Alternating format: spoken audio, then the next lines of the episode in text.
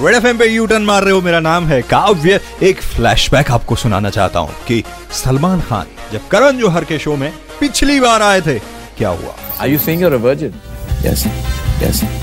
you're a virgin.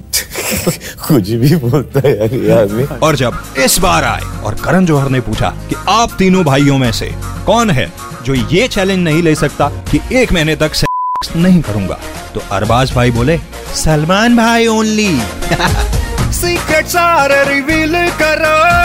Karan Johar के show में जब हो कंट्रोवर्सी का मूड करे तो अंदर की तुम बात खोलो। और भाई भी बोले कि प्यार अब चाहिए। महीने में कम से कम एक बार होना चाहिए। महीने में कम से कम एक बार होना चाहिए। यार, कई बार तो मेरे को सच में डाउट होता है कि ये जो कॉफ़ी विद करण है, इसमें कॉफ़ी पिलाते हैं कि भाँग खिलाते हैं? पब्लिक सब कुछ पक देती है भाई, सब कुछ।